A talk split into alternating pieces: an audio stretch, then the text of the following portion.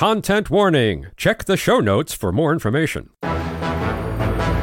It's October 5th, 2015, and another remarkable event is about to be uncovered by Arion, Rebecca, and Olly, the Retrospectors.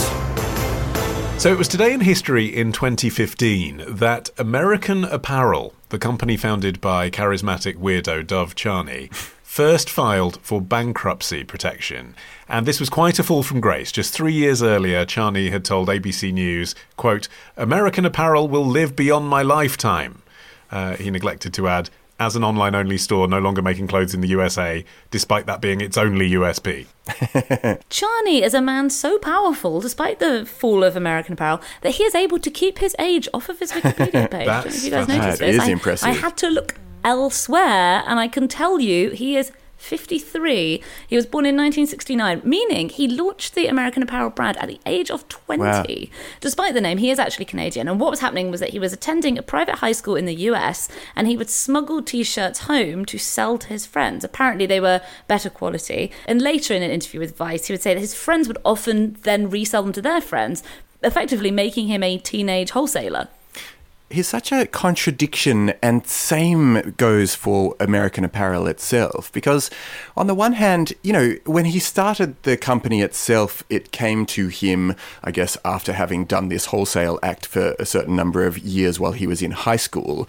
But he actually had the final idea when he was in Tufts University. Uh, apparently, it came to him in his dorm room in 1989. And Initially, the idea was this kind of reaction to the fact that trade policy and cheap overseas labor had driven the United States apparel industry offshore in the 80s and 90s. And, you know, people were getting these clothes that had been made in Hong Kong and China and Bangladesh and India and just accepting them because they were very cheap. But he had this idea what if we kind of put the Made in America uh, brand back on it and also do some fairly legitimate things like, you know, paying people appropriately for their labor. He apparently paid double the minimum wage to his mainly immigrant workforce, but people located within the US and had uh, health insurance and free international telephone calls and, you know, good conditions for the people who worked for him. And yet it obviously turned into this company that had this terribly seedy underbelly based on who Dov Charney was as a human being. Yeah, I mean, he may have founded it in 1989, but it was kind of, I don't know, what, year 2000, that kind of era, wasn't it? 2000 to 2010, certainly, when it was hmm. really peaking and had $600 million in sales, hundreds of stores, employed thousands of people. And it was just the right idea at the right time. As we talked about in our episode about Russell Athletic, you know, they were an all American brand. They evolved the logo to put the eagle in the R. And then, round about that kind of time, they started outsourcing to Mexico. And he was doing the opposite. He was building a factory in Los Angeles. And quickly, I mean, really rapidly, because of that, because he was the only person who had the foresight to do that and realized that ethics. Ironically, we'll get to that in a minute, would become a reason why you'd buy his clothes. Um, he very quickly became the biggest manufacturer of clothes in the USA. Yeah, and it makes it even more remarkable that the idea of actually selling them directly to the public in stores seems to have come along relatively late. It wasn't until 2003 that American Apparel opened its first retail store under its own name. Until then, they were all being sold through other retailers, and they were putting, they in some cases would put their own branding on them. You could actually only recognize an American Apparel t-shirt from its particular fit, unless you looked at the label. Well, his I inspiration, I think, was Um, Fruit of the Loom, because that's one of the brands that he used to sell in Canada.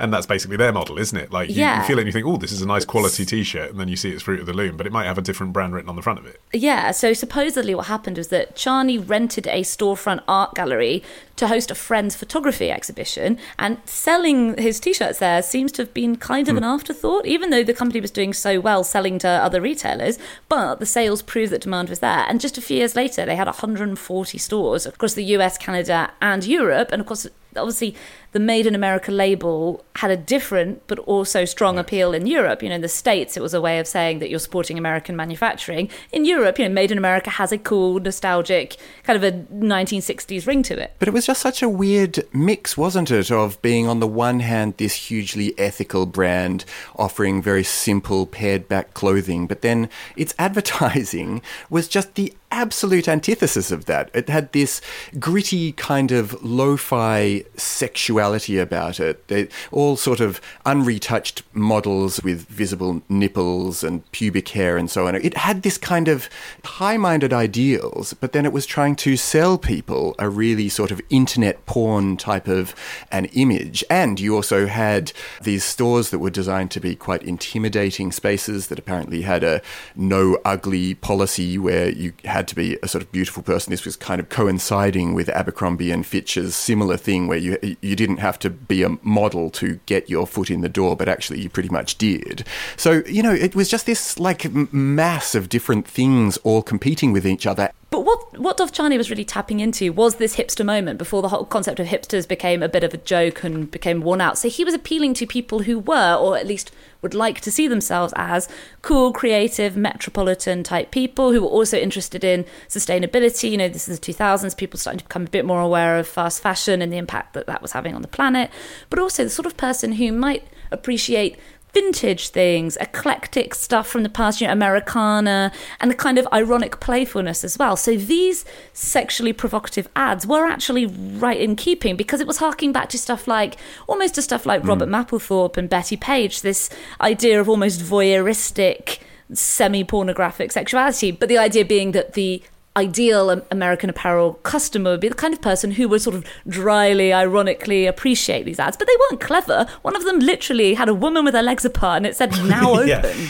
I mean, also worth mentioning, I was about to say the age of these women, whereas in fact they were all models over 18, but the perceived age of these women.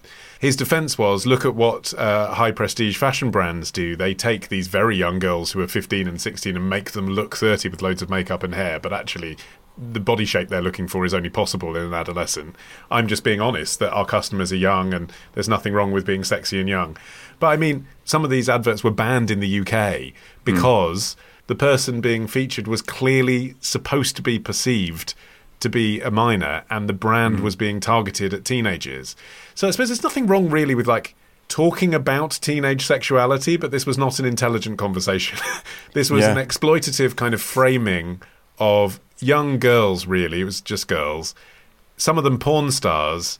Yeah. And like you were saying, Arion, that's such a clash with what they were doing in terms of values. Their customers were women who wanted gym pants and who would have been attracted to the brand because it was sustainable, environmentally friendly, organic, no sweatshops. How yeah. bizarre. From a perspective now, it's amazing this was just 10 years ago to say, oh, and our other core brand value is we exploit adolescent girls. He'd already created this connection between himself and American Apparel that was pretty much inseparable. And so when this string of increasingly lurid allegations against him began to appear, it just kind of killed off any lingering glamour that may have been built in the interim. And, you know, to go into some of the things that he was accused of. Yes, please, because they are extraordinary. Oh, my gosh. Yeah. Well, so he was alleged to have um, made an 18 year old sales clerk his, quote, sex slave. He masturbated repeatedly in the presence of a female journalist who was sent to profile him and then sent explicit texts to employees. So he was up to all sorts of kind of personally exploitative and overtly sexual behavior. Just to take the example of the journalist, so this is Claudine Ko that wrote a uh, profile about him for Jane magazine. Not only did he openly uh, pleasure himself in front of her while she was writing the profile, but she asked him a question How do you like to relax? Thinking he was going to say, you know, well, I play video arcade games or whatever. and he said oral sex and then proceeded to get one of his employees to demonstrate upon him.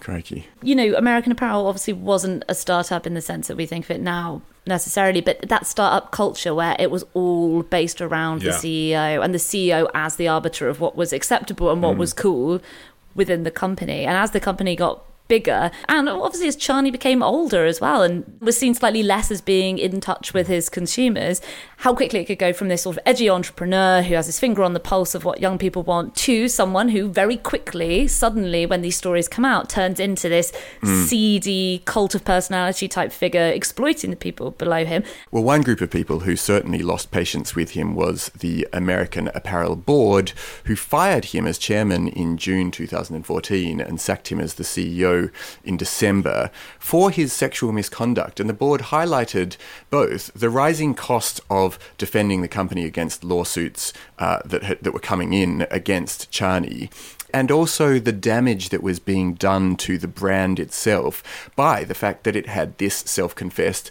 quote, dirty guy at the helm. And you can still buy American Apparel branded clothes through Gildan Activewear. It sells exclusively on Amazon though. It's got it's got a page on the website, but when you click on the items, it takes you straight to Amazon.